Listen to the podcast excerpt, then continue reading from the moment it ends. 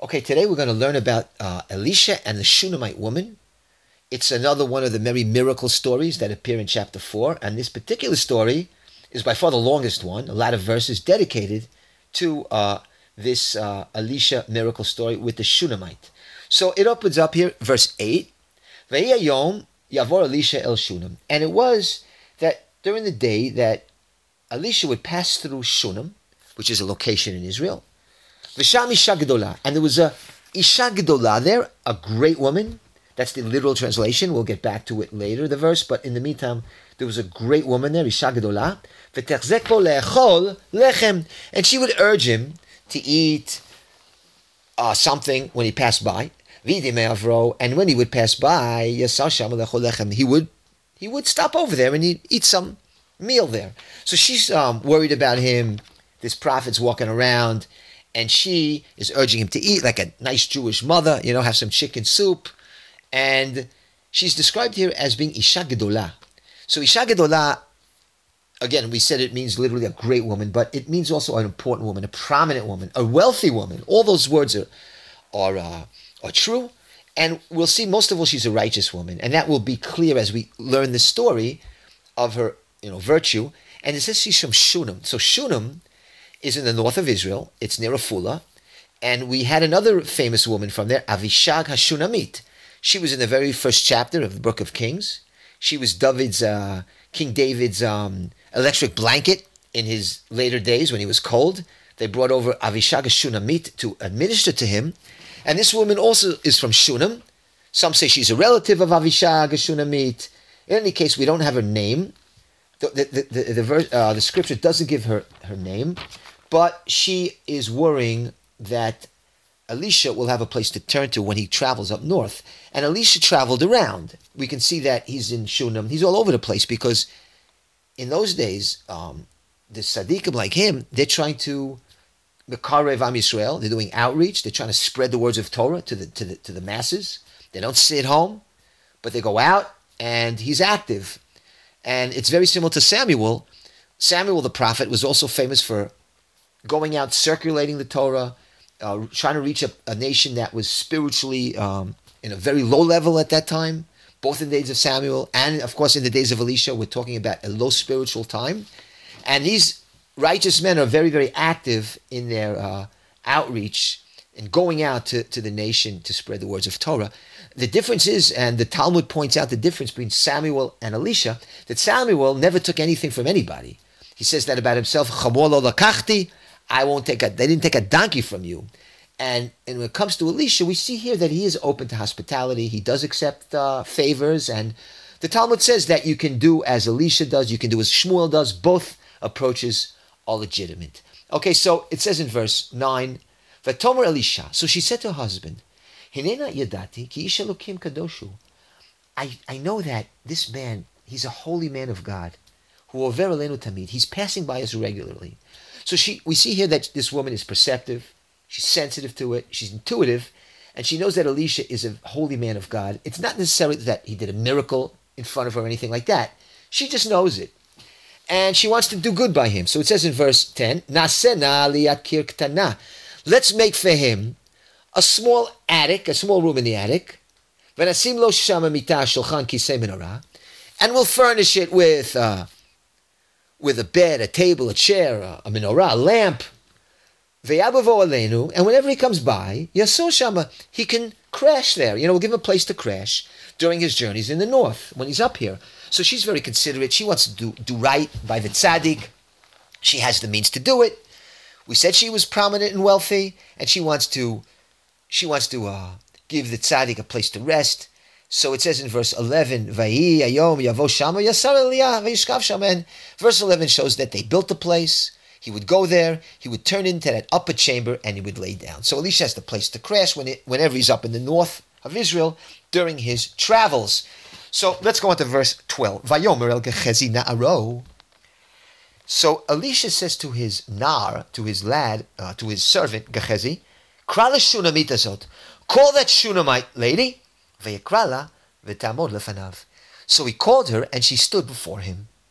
Verse 13. Vayomer lo. And he said to him, now this is where it gets a little bit hard to follow, a little strange. She's in the room now with Gehazi and Elisha, but Elisha does not address her directly. He's addressing her through Gehazi. He's telling Gehazi what to say to her while they're all in the room. So that's why it's a little bit confusing to follow, but it's obviously out of a kind of modesty, where the uh, does not speak straight to the Shunammite woman. So it says like this: Tell her that the following. You know, tell her that you've really, you really busied yourself and you troubled yourself on our account. What can I do for you? So Gehazi is relating the message.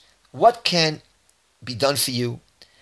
Uh, obviously, Elisha wants to return a favor. He's he understands the concept of hakarat tov. When somebody does you good, you should do back. You should appreciate people who help you, and he wants to do good by her.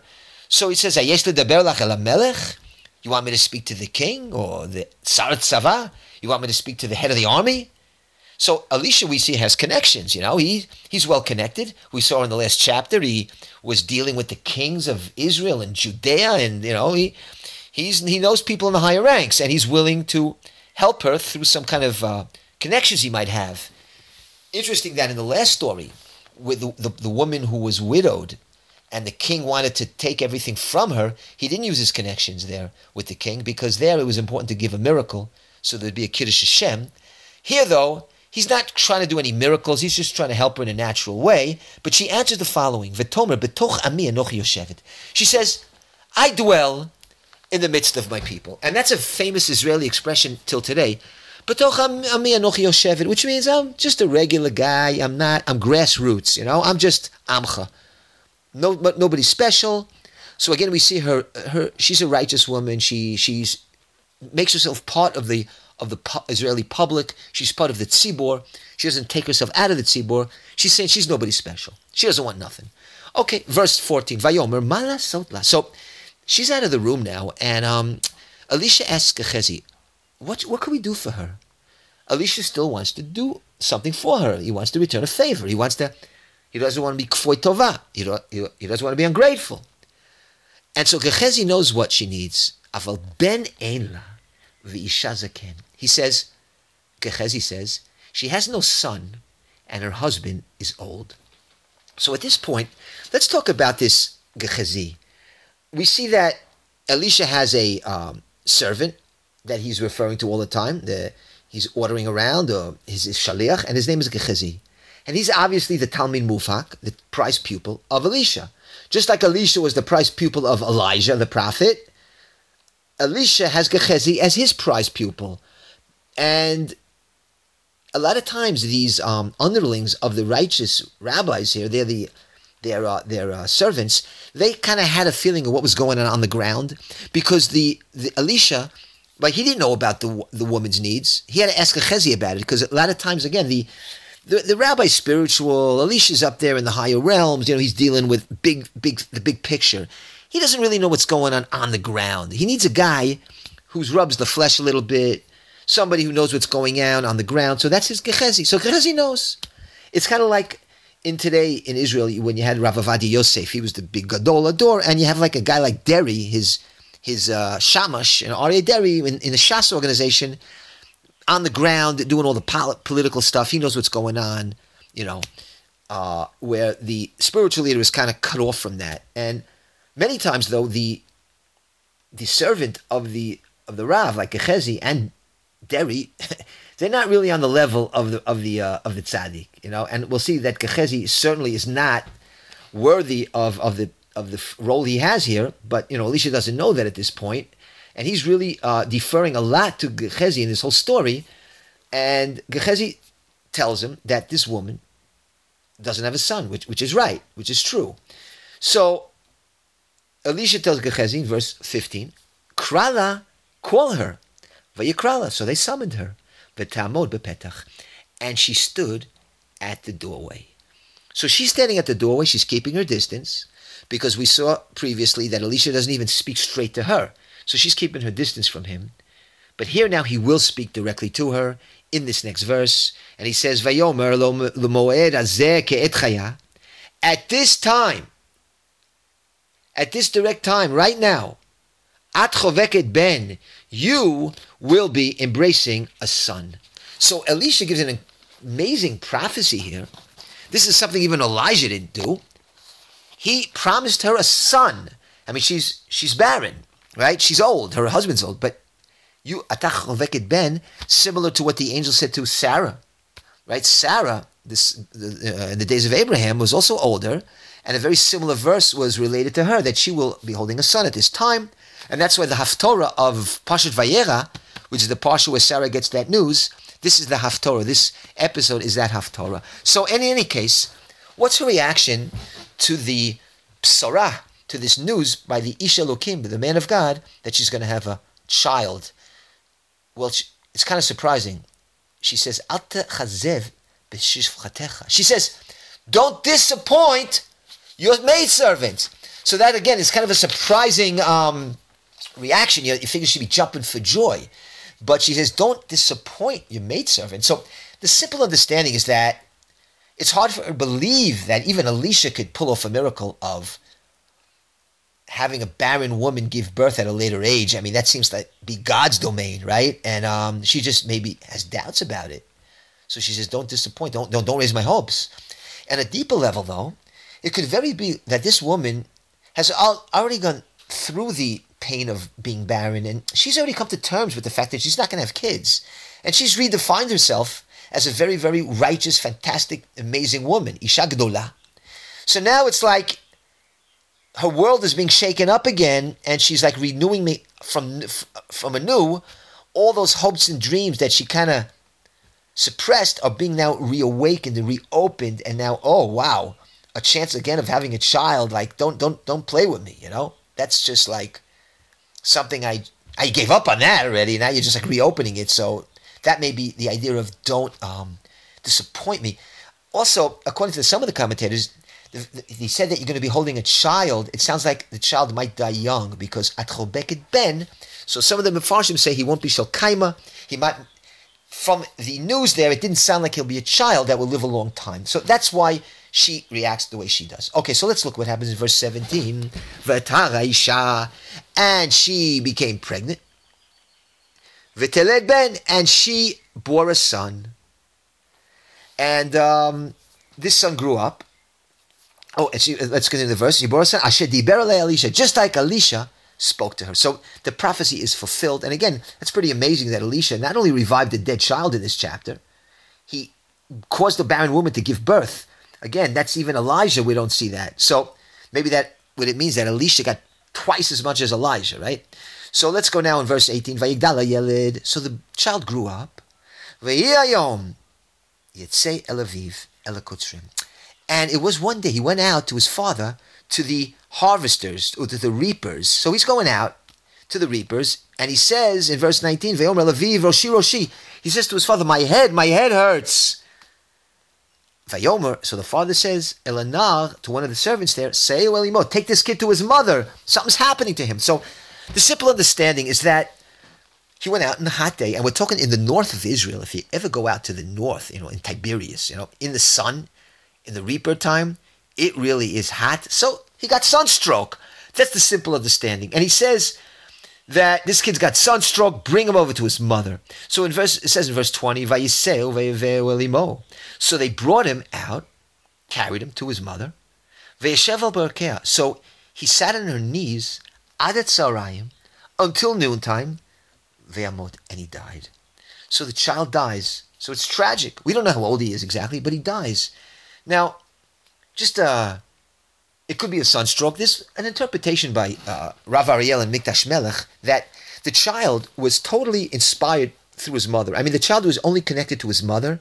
It was all uh, his mother's upbringing, and the father was kind of cut off from the whole situation. And the minute the son went out to the father, went out in man's world, he just couldn't handle it. He was weak. He was a mama's boy, and that's the problem. If a child isn't um, under the influence of both a mother and a father, or they're not both very active in his upbringing, it's not healthy for the child. He should have a father figure all the time. And we see here the father's very cut off from the whole story. Even as we go on, he doesn't even know where the wife is going when she's on her way to Elisha to try to get the child um, revived. This father is like in the dark all the time, and that maybe, according to deeper understanding, maybe that caused his death. That the minute he was out in the fields with the men, he wasn't up to it because he was soft. Okay, so let's let's go on. Verse twenty-one. So what does she do? Now the child died, but she laid him down on her bed of the Ish. She takes him up to the attic, you know, the room that she built for him, up to the man's room, the, the man of God's room, Elisha's room, and she closes the door and she leaves. So this is interesting. She takes the body and brings it up to the room of the man of God. And it's kind of like saying, look, I have total faith that the man of God is going to take care of this. I'm just bringing him up to that room. He, Elisha gave me the child. He's going to bring me back the child. That's the simple understanding why she put it on Elisha's bed. And again, she closes the door. We see that in all these miracles that they close the door behind them. The verse points out to show that blessings are done in quiet, in in, uh, in modesty, not in the spotlight. Keep the door closed. Another idea is that hey, if somebody finds this child has died, they might bury him before Elisha could come to revive him. So she's hiding him out in Elisha's room. Okay, so let's go on. Verse twenty-two. Vatikra Elisha v'tomer. So now she calls out to her husband. V'tomer, she says, Shelcha na li. Call me out, one of the uh, servants. I need some help here. Give me one of the servants. V'echad atonot, and some one of the uh, donkeys bring me. V'arutz alisha lokim v'ashuva. I want to run out to the man of God, and I'll return. So she doesn't say why. She just says, bring me some transportation, bring me some help. I'm running out to the man of God. Vayomer and says in verse 23, what does he say? Madua atolechet. So he's, as we said, he's kind of in the dark, this whole story. Why are you going? Uh, she, he continues, atolechet, alav, to him. Hayom lo chodesh, lo Shabbat. It's not the new month, it's not Rosh Chodesh, it's not Shabbos, it's not a festival. So he doesn't know why she's going it's it's kind of weird that he doesn't realize that his kid was sick. He saw that the child was ill. Again, I don't want to speculate. I don't know, but he's in the dark the whole time because she says, "No, everything's okay." Everything's okay. She says she doesn't tell his husband a thing, and um, we learn from this, by the way, interesting uh, from this verse that Chazal teaches that it's a mitzvah that it's an obligation, that one should go out to his rabbi on the festivals. That okay in the days of the mikdash they to the temple they go out to the temple. But if you don't have that go to your rabbi or to your teacher on the festival times uh, likabel pnei rabo to greet your rabbi. Because what we learned it from the verse he's telling her why are you going to see the, the man of god is it a festival what is it is rosh chodesh is it shabbos and that's how we learn that concept and uh, obviously she used to go to elisha on those special days to hear from him Torah. And um, he, the husband doesn't know why she's going now on just a regular day. And she says, Shalom, everything's okay. Again, she doesn't say a word to her husband. She's just determined to get this thing done, and she's going to do it on her own. So it says in verse 24, so she um, she uh, saddled the uh, donkey. And she said to her servant, and she's just saying, you just go, go forward, and just don't stop. Just keep going until I tell you to stop. So she's very determined to get to the Ish Elokim, to the man of God, to save her child. Verse 25, and she went and she came to the man of God, El Har Carmel, and he was on Har Carmel. So Har Carmel, if you recall, that's where uh, Eliyahu Navi that's Elisha's teacher. He made that big miracle. It's in, of course, the north of Israel, Har Carmel. And we're talking 20 miles from Shunem. So they went on a journey of 20 miles to reach Elisha. And Ve'ikir otete shelokim tamineged. And it was that the man of God saw her coming from afar. That's he sees her from this distance. Vayomer el Gechezi, and he tells the Gechezi, Naaro, his servant, Hey, that's the Shunamite woman. So we're going to see now in these verses that Elisha, even though he's a man of God, he's very, very human. And the verses here, he's so human and sensitive, almost just like a regular person here. He just wants to know what's happening. He's kind of uh, in the dark like everybody else. And as much as a man of God, he's also a, a man who's sensitive to the plight of this woman. And he says in verse 26, Roots na likrata. So he says, Gechezi, run towards her and ask her the following. Shalom lach. Hashalom lishech. Are you okay? Is your husband okay? Hashalom liyelid. Is your kid okay? That's what you should say to her. And then the verse continues, V'tomer shalom. And she said, everything is well. Now, verse 26 is important verse in understanding Tanakh language. Elisha tells Gehazi to run towards her and ask her, Are you okay? Is your husband okay? Is your child okay? And then the verse says, And she said, Everything's okay. In other words, it doesn't get into excess verbiage where Gehazi asked her the question. It's understood that Gehazi followed through on what Elisha told him to do, and he asked her all those questions, and she said, It's okay. No unnecessary words, because, the, again, the narrative in Bible is very, very concise. So you see that here in the end of verse 26 we understand that he asked her those questions, so all we have is, and she said, Shalom, okay, which is by itself a very interesting answer. Why didn't she tell Gehazi what's going on? Why does he say it's okay? It's not okay. But we'll see as we go on throughout. She does not want to deal with Gehazi at all. She wants to deal only with Elisha straight ahead. And she will never mention, even to Elisha, that a child is dies. She'll never put those words in her mouth that the child died because she has hopes right through in full faith that the prophet will be able to pull off a miracle, and she wants it only through the prophet and not through Gehazi. And all this time, we'll see that Elisha will be pushing Gehazi to do it, and she's insisting on Elisha. And we're going to continue next time to see what happens.